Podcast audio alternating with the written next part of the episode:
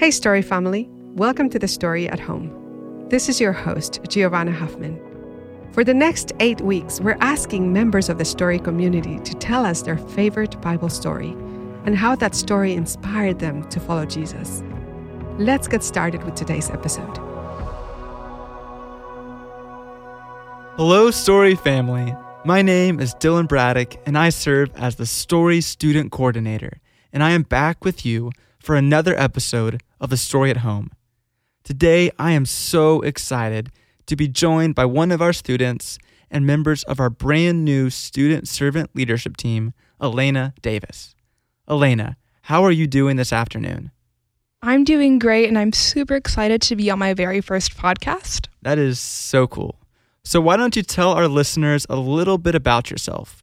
What are you involved with at school, and what do you love to do? Um, well, I'm in eighth grade. I go to school at Lanier Middle School. Um, I love to write. I'm on a dance team at my school. I dance competitively, and I do lots of other activities outside of school, like hanging out with my friends. That's good because we're going to be talking about friends today. Uh, but I heard a rumor that you want to publish two books one day. Is this true? It is actually. I'm hoping to graduate from HSPVA and um, be able to write two books from there. Well, that's cool. Well, put me on the pre order list. I am super excited about that.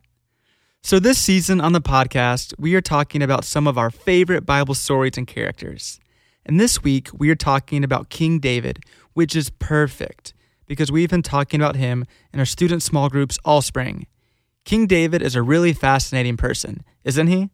Um, absolutely. King David is famous for many accomplishments, such as defeating the giant Goliath, his encounters with King Saul, and eventually becoming the king of Israel.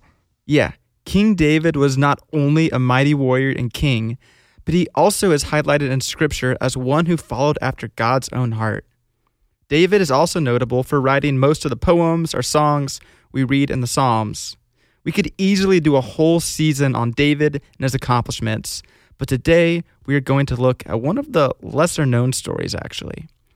And it's actually about friendship. So let us set up the scene. This story takes place early in David's life, before he was king. David is an up and coming commander in Saul's army, and he has become a popular figure in King Saul's court. David's quick rise to fame started to create jealousy within King Saul.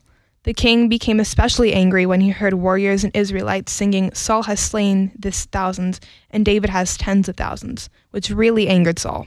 Yeah, imagine being king and having your people sing praises of another commander in your army. What made David's success more awkward was his friendship with Saul's son, Jonathan. 1 Samuel 18 1 through 3 says, After David had finished talking with Saul, Jonathan became one in spirit with David and he loved him as himself. From that day on, Saul kept David with him and did not let him return home to his family. And Jonathan made a covenant with David because he loved him as himself. Today, we are going to feature David's friendship with Jonathan and see what we can learn from them about gospel centered friendships. Alayna, what initially stands out to you about Jonathan and his friendship with David? So, what makes Jonathan so remarkable is that he's the son of the king. If he wanted to, he would be the one to replace Saul and become the rightful heir. With this would come power, wealth, and fame. It was Jonathan's throne if he wanted it, but he gave up that privilege for his friend. He knew that God called David to be king, and because of his love for his friend and God, he gave up his power for another. Oh, that's so true.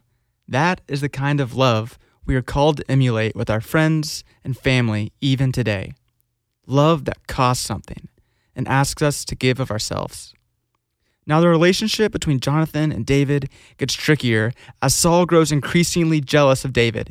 It gets so bad that Saul literally tries to kill David one day and chunks his spear at him while he's playing his lyre for the king. Let's pick up in 1 Samuel 20, 2 through 4, which happens right after this first murder attempt. Then David fled from Naioth at Ramah and went to Jonathan and asked, what have I done? What is my crime? How have I wronged your father that he is trying to kill me? Never, Jonathan replied. You are not going to die. Look, my father doesn't do anything, great or small, without letting me know. Why would he hide this from me? It isn't so. But David took an oath and said, Your father knows very well that I have found favor in your eyes. And he has said to himself, Jonathan must not know this, or he will be grieved. Yet as surely as the Lord lives, and as you live, there is only a step between me and death. Jonathan said to David, Whatever you want me to do, I'll do for you. David is so scared, he says he is a step away from death. Have you ever felt that way before? Who did you go to? Who did you turn to? We all need friends we can go to in times like this when death seems to be crouching at the door. Jonathan reassures David that he has his back, and the two then hatch a plan to discover Saul's true intentions. Basically, David won't show up to a special feast, and Jonathan will say that David went home to Bethlehem to make sacrifices, and they will see Saul's reaction. If Saul becomes angry and curses David, then David will have to flee. The plan works, and once Saul hears that David skipped the feast, he is enraged and tries to kill his own son, Jonathan. At this point, Jonathan knew David was right to deliver the news to his best friends. We will pick up in 1 Samuel 20, verses 41 through 42. David got up from the south side of the stone and bowed down before Jonathan three times with his face to the ground. Then they kissed each other and wept together, but David wept the most. Jonathan said to David, Go in peace, for we have sworn friendship with each other in the name of the Lord, saying, The Lord is witness between you and me, and between your descendants and my descendants forever. It is so clear that David and Jonathan's friendship was special. We can tell through their tearful farewell that this friendship meant so much to both of them. Their kiss in verse 31 isn't anything romantic, rather, it's an expression of their true friendship and the covenant existing between them and God. These days, true friendships like this are so rare, but significant. This isn't just true among our students, but people of all ages in our congregation.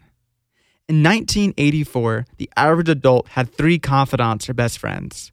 But today, on average, an adult has less than two. Having authentic, gospel centered friendships takes time, vulnerability, and maybe even self sacrifice.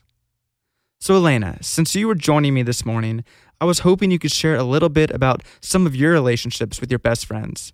How do you foster and maintain relationships, especially in a crazy year like this with COVID when you couldn't see people at school and at your activities? Yeah, so this entire experience has been really testing on all of my friendships. Um, I actually came out of it with less friends than I started with, but I realized that the friends that I went in with would not have done what Jonathan did for David or what David did for Jonathan. And um, one of my best friends, she actually has lots of things in common with me. And I know that she would do anything that she could in order to help me and benefit me. And I would do the same for her. Yeah. And that's so good. And it reminds me of something I also learned from David and Jonathan and that is that they talk about the hard stuff. I've been in many friendships before where things never move talking about sports or move past talking about sports or work or music. You know, they stay really surface level. But David and Jonathan go deeper. They don't skirt around the hard stuff. Rather, they dive straight into the hard conversations. Why do you think people often avoid talking about the real stuff with some of their friends? Um, yeah, I think that, like you were saying earlier, it can be really hard to find yourself in a vulnerable state. And I know that I'm like that a lot of the times, and lots of people are like this, um, especially in this very digital age. It can be hard to open up to people. I think it's important for us to know when to let down our guard and to know that we can accept other people into our lives for those relationships. Yeah. How do you do that then? How do you open up with your friends and have those tough conversations in this day and age?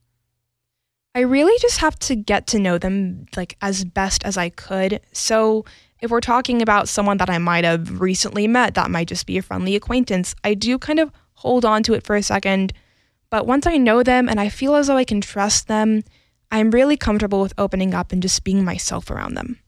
Mm, yeah, that's good. And it takes time. I mean, that's the truth. It takes time and trust.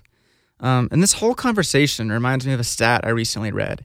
And it said that 37% of Christians today said they don't need other believers to help them and they can simply disciple themselves. How sad is that? That more than a third of Christians today are trying to navigate this life on their own. Yeah, the Christian life was never meant to be lived alone. We need others. Yeah, and I would challenge all our listeners today to not let these lessons fall on deaf ears, but to really internalize them and work on taking your friendships to the next level. It's easy to stay at small talk and keep people at a distance, but we need others. It doesn't matter if you are a macho man or independent woman. Think about this the slayer of Goliath was not too proud to shed tears with his best friend. The man who was described as one after God's own heart didn't walk through this life alone, he relied on others. Do you have people in your life like Jonathan? If so, how can you serve them and, and love them better this week? If you don't have a Jonathan in your life, then how can you remove barriers and learn to rely on others? If you are tired of walking through this life alone and are in search of community where we can be real and tears can be shed, I would challenge you to check out Leading Men or Beloved.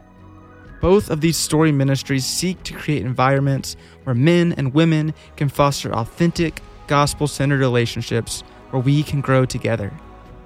David was a mighty warrior and the greatest king in Israel's history, and even he needed a little help from his friends. Maybe it's time you rely on a friend as well. Thank you so much for joining us for another edition of the Story at Home podcast. Remember, the church is not just a building we go to, it is a family we belong to. See y'all next time.